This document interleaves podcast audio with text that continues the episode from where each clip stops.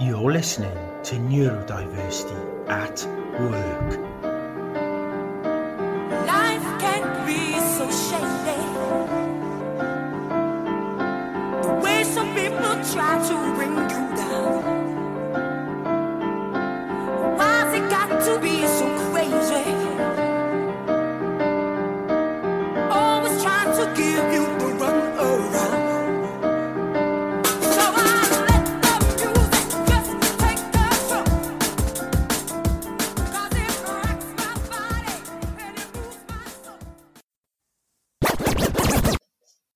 David, good morning. Welcome to the podcast. David, would you like to give our audience uh, an introduction? Who you are, what you do, what you're about? Absolutely. Thanks, Theo. Great to be here and welcome everyone. Thanks for the opportunity. So, my name is David O'Coimin. I'm the founder and director of uh, the Do Company. Um, I'm a product designer, and for the last four years, I've been working on something I call furniture with purpose. so, um, to that end, I've been creating products, uh, one in particular called Nook, which is designed to help uh, people and their brains. Uh, it was originally aimed at uh, introverts and uh, people on the autistic spectrum in the workplace to bring their whole selves to work and be more empowered while there. Brilliant. So, how did that come about then, David? How did you, you know, as a product designer, what did you do before and, and how have you come to start making these types of products? Well, they say the necessity is the mother of invention, right? But I also find that deep frustration can be very helpful in that respect as well.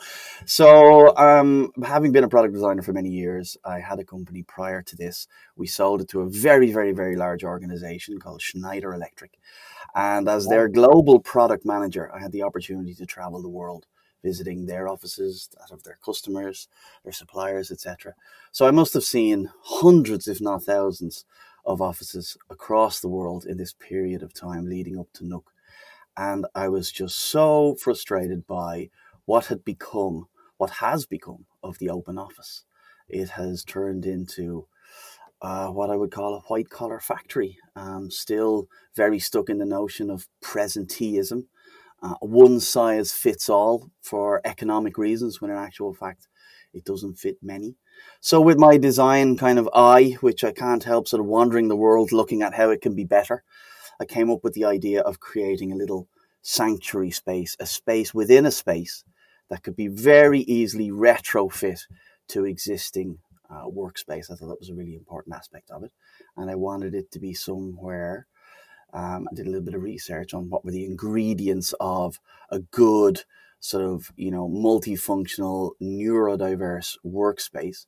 And those are that it should feel like a little personal space, that it should manage noise to some extent, and that it should give you a little bit of control over lighting. So putting those ingredients together and designing for retrofit with sustainability in mind and circular economy in mind. Nook popped up four years ago, and it's uh, been an interesting journey since then. That's really interesting. And I think, especially what's gone on recently, you know, with COVID uh, and the way that people are working. Uh, I, I know probably every single organization across the world is currently rethinking what the office space looks like of the future. And it's got to be significantly different to what it looked like before. And these kind of spaces, not just people on the autism spectrum, um, but everybody, everybody's going to want to go back to an office that is designed in a way um, that kind of gives them the, the feeling, the sense of what they've had a piece of, which was maybe a quiet space at home, maybe not, right? maybe Yeah, they had noisy kids, uh, something else going on, but but they're going everybody's going to be hankering after this kind of lovely um, kind of quiet space that they, this sanctuary that they can go to to type up a piece of work or to have a conversation. You So know- I think your timing's perfect. You know, four years right up until this point. It is indeed. There's no doubt about it. It's been a slow burn, but there's kerosene now being poured on that smouldering fire of change in the workplace. And you talk about everybody, and that's absolutely my approach. Although we focus on neuro inclusivity, the reason behind that, partly personal and partly to do with sort of empathy and wanting the better world, is also, I believe, very strongly that design for the extreme really benefits the mean and there's a lot of great examples about that that we can that we can talk about but in terms of workspace yeah, look, we've all retreated into our homes, right? And here we are, six, seven months later, and we're really still very slow to change, although, you know, still sitting on bad chairs with poor posture and not really setting up our home environment to the way that we should. So I think that's something that can be focused on for improvement because this thing isn't going away anytime soon. But the workplace that we return to, first point on that is I've never seen a time in my life when employees have been more empowered to say, nah, not going back there until you do X, Y, and Z. whoever, whoever lived through a period like that before. I've never seen anything like it. It's extraordinary. And the new workplace, you talk about they're thinking about change. You're right there too, because a lot of what's going on at the moment is thinking. There's not a lot of change happening yet. And I think that's because of uncertainty. So there's loads of inquiry. Like a small metric on that would be our website. You know, the visitor t- numbers and the dwell time on the website has gone through the roof, but it hasn't been reflected in orders yet.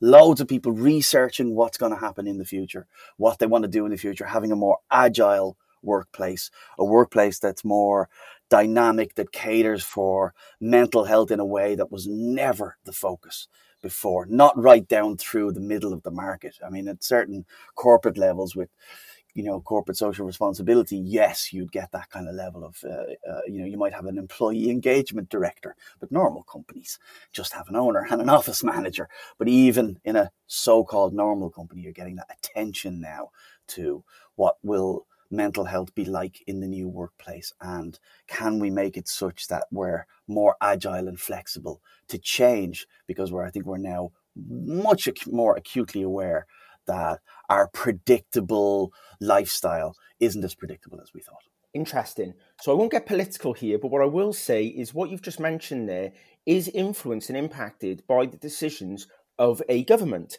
And, um, you know, lack of clarity can mean that even though in, in an organization's mind, whoever it may be, the facilities manager or whoever else gets involved in, in the work space and, and what it looks like, they may have aspirations to do incredible things and to get these lovely spaces that people can go to. However, at the moment, I know from from NICE and probably similar organisations, actually, it's oh no, it now looks like it's going to be another six months.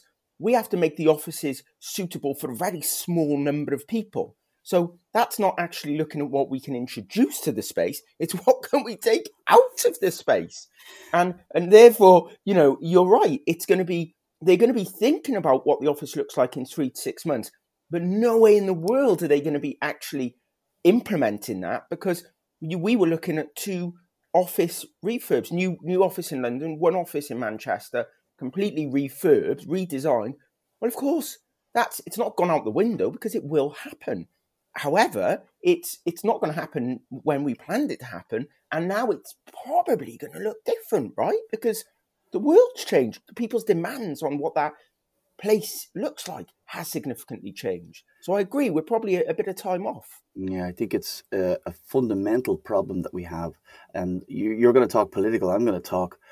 Uh, what's the? I'm going to talk origin of the species. No, I'm going to talk. Uh, you know, humanities. what what is it? What would you call it then when I talk about our fundamental issue as a species with short termism?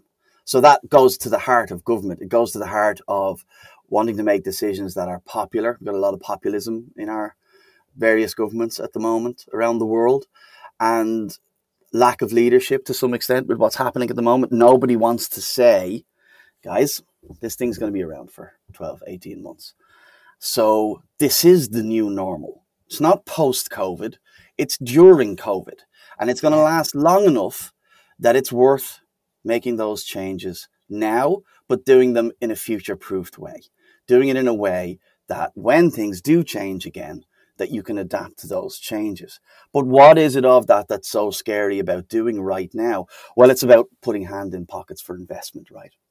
So, what are the things that we could be doing right now? Is I think we could be investing to some extent already in people's home working lives. That's not going to change. That's something that we're all seeing now in the 60s and 70s percent from organizations asking CEOs what they expect post post COVID longingly uh, is Yeah. that they're going to see you know a, a maintenance of some of these high levels, maybe not to the same height, but some of these high levels of home working, or let me call it distributed working rather than home working, because I think home working we need to be careful with that. People talk about the kind of poles of home working and office working, but actually it's more like office working and work from anywhere. Whether that anywhere is your home or eventually it comes to be a co-working that's closer to you. That's a professional environment that is a shorter commute that gives you all of the sort of power of a workspace that you need and all of the facilities of a workspace that you need, but it isn't home with, as you said, sort of Yeah. screaming like children. collaboration centres. Exactly. Collaboration centres. Pop-up co-working in the high street or the shopping mall empty retail unit because, you know, they need a boost now as well. We make more social spaces out of our existing retail spaces and hotel spaces and things like that, you know? that's exciting to me. That is, you know, the the idea, you know, the way that banks kind of reimagine their spaces and they become coffee shops, and Mhm. you know, you could with the kind of shared workspaces that you could go and hang out in a bit. It's that kind of uh, creative, innovat- innovative thinking we now need to, yeah, to make best use of the high streets, like you say. And it's a it's a change moment, right? And we're missing kind of an opportunity right now. I feel by being a bit short termism about it and going, oh, let's not, let's not, let's wait, let's wait. You know, there's opportunities, and I think we'll we'll look back on this. You know, on the one hand, we all want it to end tomorrow, but on the other hand, there's part of me that says the longer this goes on, the more these changes become sticky, and the more likelihood there is of an eventual post COVID or, or, or a world that lives with COVID that has more space for people to work from wherever suits them best. That is more mindful that people aren't all one type of brain and that you have introverts and extroverts and people on the autistic spectrum and people with ADHD and dyslexia, which you know have incredible power in the workplace, but the workplace isn't tailored for them. So I think there's a lot that we can be doing already to be taking advantage of this situation so that when we do emerge, we emerge better and we emerge stronger. That's not a pipe dream. No, not at all. So on that, the two things I want to cover now. One, first of all, is you know what does neurodiversity mean to you, and the second one then is you you've seen many of these workspaces. You're a designer. You know broadly, give us some insight into what you've seen, um, the you know the technology that you've created, the the, the space that you've created.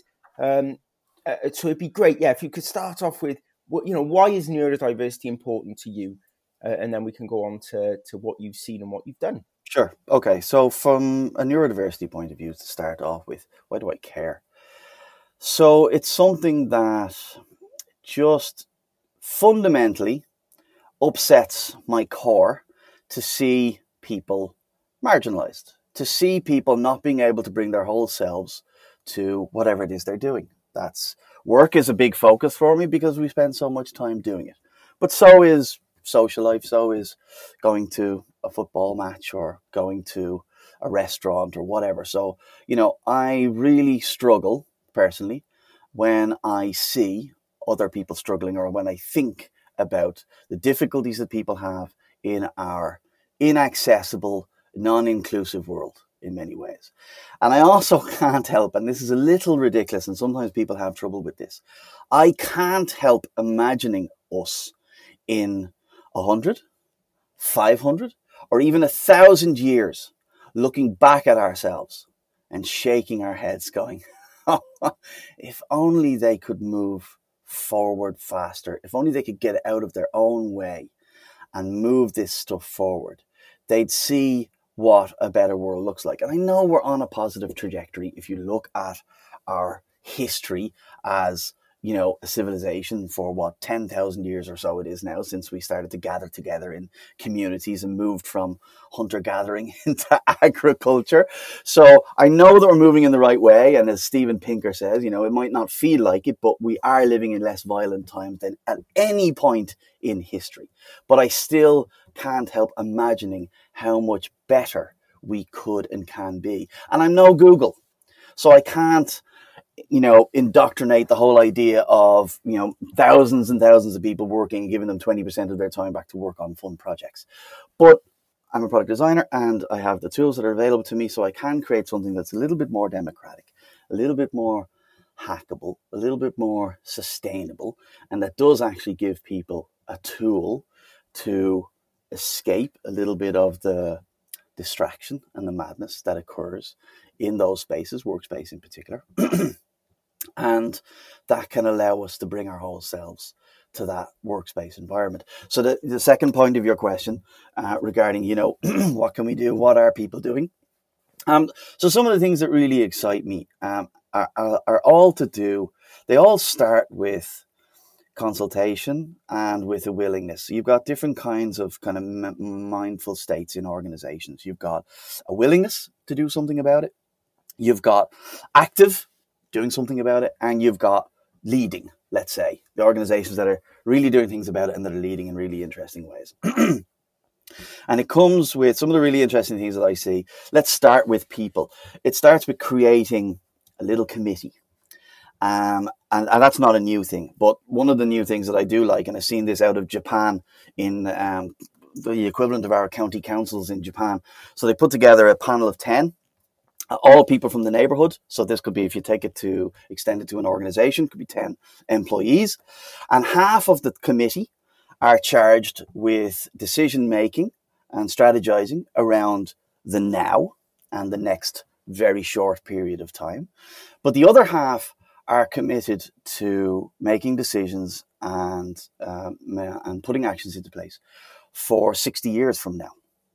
And so that creates a really interesting dynamic and the kinds of decisions and the kinds of innovations that come out of a committee like that. Uh, to be honest, all of the interesting stuff comes in one half of the committee. You can really imagine which half that is.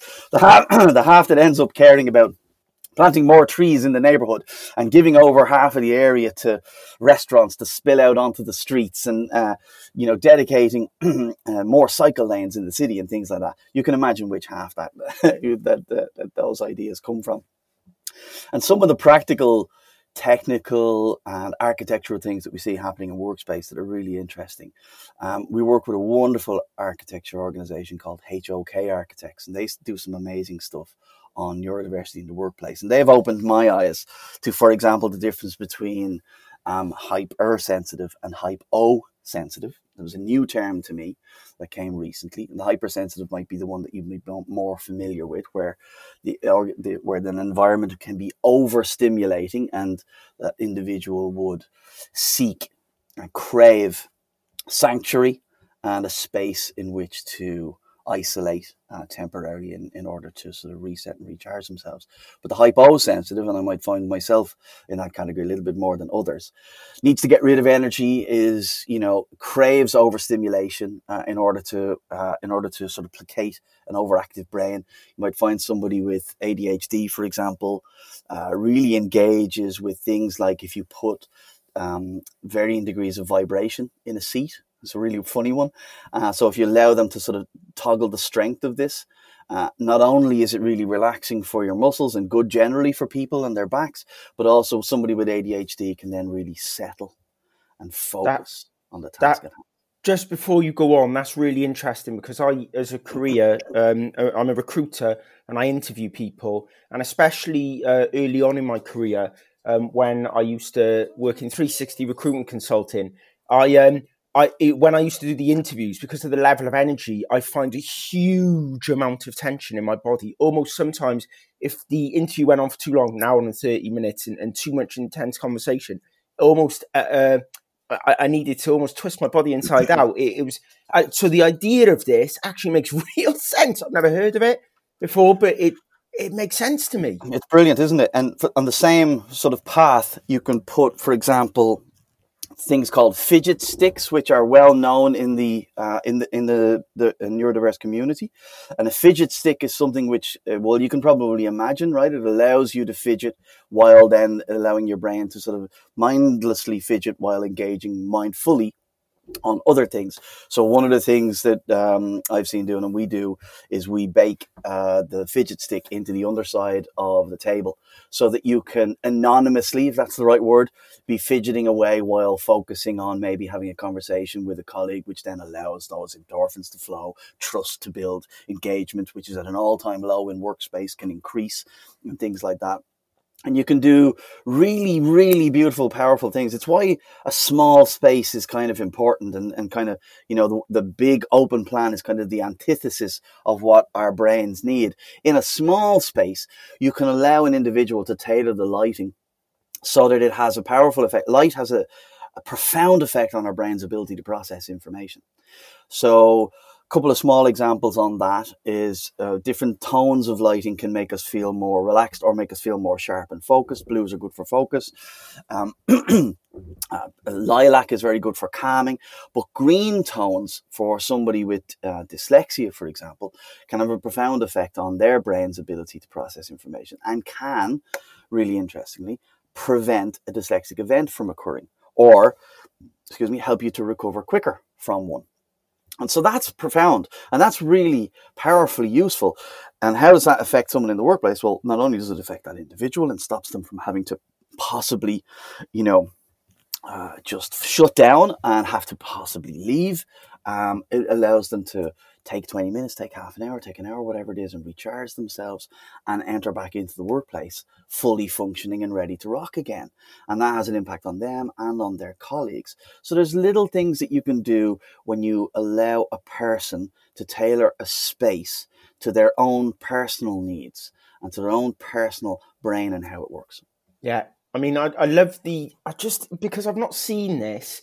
Um, I've you know I've been I've been in workspaces. I've been in shared spaces where you've got these. Um, you know, you've got these quiet zones and a wide variety of different ones, but not with the types of innovations that you're talking about, which I just think is great because the um, it's not just you know there's lots of people who like to fidget, who like to have something um, in you know in their hands whilst they think. Um, it may be whilst they think about responding, or it may even be whilst they're conversing. It's that you know that energy, driving that energy to something, um, and and I think that again we come back to the benefit to everybody. Right. Um, if somebody's in a stressful situation, you know that can be calming for them, no matter who they are, no matter how their brain works. Um, so I think you know uh, putting these things in in place so that it's as you you know anonymous or whatever that they can use them. I think is is really good. I, I mean, what would be interesting as well uh, moving forwards is to see the take up of this, to see how you know almost have a uh, you know to, to know by some Sentry device or something testing device, to, to see how much they were used, and I'm sure they would be used a, a, a lot, probably more than we would think would be my suspicion. Absolutely. And look, we, we can only measure um, our product, Nook, and how often it's being used. But I think we're going to see, and we're starting now to integrate that Um, smart solutions into the space as well. So you can see occupancy, you can see air quality, you can measure noise, you can even find its position in a building with wayfinding. So you might be visiting the building, you're looking for a sanctuary space, pop on the app for the company if it's a large organization and find your find your way to a nook, for example, right? Or integrating like so eventually I'd like it to be so that when you appear in one, that it recognizes you. That might be through near field on your phone or some other tag that you log in with if you want to. So it's opt in and opt out. But it then goes, ah, right. So you like to have this level of light when you enter at first. You like to have the fiber optic carpet on the back wall twinkling because uh, you like to spend the first five minutes kind of calming and recentering yourself. The scent that you like in the space is I don't know, name them, lavender, for example, or whatever. And you like, I mean, probably somebody wouldn't want all of these things, but you get the idea. And you, you know, and you want, and you like your vibrate, your vibration seat set to max for the first 60 seconds, you know. But that kind of idea of profiling. And all of this comes from the special needs world. That's where we're learning all of this amazing stuff. Like Scent, for example, has a couple of really powerful uses. Uh, you may know that it's used in dementia care because of its strong link to memory, right? I've worked in dementia care and all the all the Sentry things on the walls. The Right. So one of the a couple of other really interesting ways that it's being used. One is obvious. One is I think perhaps less so. The first one, the more obvious one, is you can use Scent when you're learning. So this is how it has a, an education and a workspace application. So if you imbue a space with a certain gentle scent while you're learning, you come back then and you put that scent back into the space. It brings the memories back quicker. Ah, right? Wow. So that's the first thing, really simple one. But the second one I love so much, and we're seeing this used now in catering a little bit more, although really on the cutting edge, unfortunately not generally yet, is that it can be used to prompt you to nourish yourself, to make you feel hungry. get out, get out and get some food. And, and actually, that is a, a real challenge. I know for, for me. I know uh, when my wife met me, I've I've had. I wouldn't define it as eating disorders, just uh, uh, uh, just that I didn't eat. I, I suppose I don't know how you define that. Um, but it's it's the it's the memory. It's the thing to remember to eat. Um, I just found other things to engage me that were more important than eating. Which it's a strange thing, right? So if you imagine somebody who is um, uh, very committed to their work, um, possibly they're a workaholic, they may be ADHD, they may not be whatever, right? But they they there may be times where they just forget to eat. They just drink coffee uh, that's brought to them or whatever, and they, and they don't eat. So actually, this again it resonates with me, right? Really we need these prompts in, Yeah. in our lives. Yeah, and like a small, like if you think about how design for the extreme benefits the mean, right? Like a really simple, funny anecdote is, like if you're designing for a market of people with only one arm, that's going to be a limited size of market, right? So you think, well, why would you design for people with only one arm? But if you did, then all people with an arm injury would benefit, and all parents carrying a newborn child would benefit. So it's Yeah. really like you just need a broader thinking about if you narrow in on some extreme need, there will be broader applications for it. Like text to voice service was originally for disabled people to help them living independently, but that's what Alexa and Siri are based Yeah. on, right? You know, Alexander Graham Bell, he was creating a hearing aid for his deaf mother, right? and, and, and eventually invented the telephone. And te- even television closed captioning and transcription, that was designed for the deaf. But now you use that in a loud bar or a quiet lounge, or God forbid, lying next to your partner who's sleeping at night watching videos on Yeah, Facebook. or to learn. Every, every time I stay in a hotel, it's Yeah. on because all the people working in Right. the hotel are learning to speak English, right? And they're using it as So, you know, thinking about inclusivity, thinking about designing for a smaller market of disability or for, you know, neuro and neurodiversity will ultimately not only lead to greater inclusivity, which is better for society, but will benefit the mean. I'm absolutely certain about it. Yeah, I- I've- it, blows my mind. So, ju- just to bring it to a close, David, I think it's really fascinating. Um, what what would your thoughts be around then on future workspaces? What do you think it's going to look like? What can we expect? I think it's going to be distributed more, uh, more distributed than we've ever seen before. I think this has poured an accelerant on something that was happening anyway.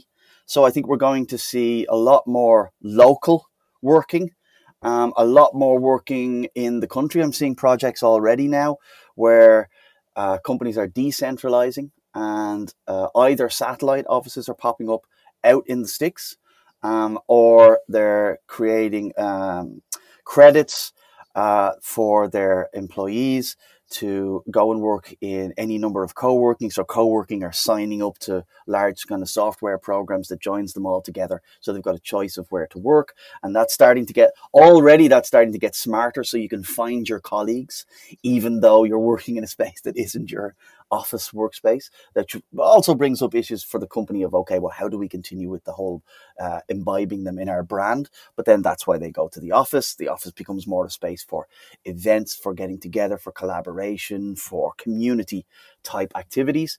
And I do think there's a hugely compelling human and business case to be made, proven, I believe, for ensuring that we approach design of the workplace to help address mindfulness, health, safety, of course, well-being, and importantly, inclusivity. And I see improvements happening across all of those fields in future. Yeah, yeah, that's great. Oh wow! And I look forward to to that day because I think um, it's long overdue. Me too. And then when we eventually get there, we'll look back and go, what took us so long? yes, yes. Brilliant, David. That's been absolutely fascinating. Um, thank you so much for your time. I think listeners are going to be, uh, yeah, they're, they're going to they're going to be uh, educated certainly by some of what you've been talking about, and now looking forward to seeing it in their workspaces. Absolutely, and hopefully, you know, encouraged to get in touch. We love a great collaboration. We never stop learning. I'm keen to be the, the dumbest man in the room at all times, so that I can suck information like a vampire from everybody else. So please get in touch, get engaged with us if you think of an idea or if you see some sort of collaboration possibility. Would really be Great. And how do they do that? They can do that. You can find us at nookpod.com and they can find me on david at nookpod.com or David O'Coimin, uh, which is quite unique, O apostrophe C O I M I N on LinkedIn. Brilliant. Lovely. Thanks for coming on, David. Pleasure, Theo. Take care now. You've been listening to Neurodiversity at Work, available on all good podcast hosts. Please do sign up now, like, share, and comment. We'd love to hear from you. Thank you.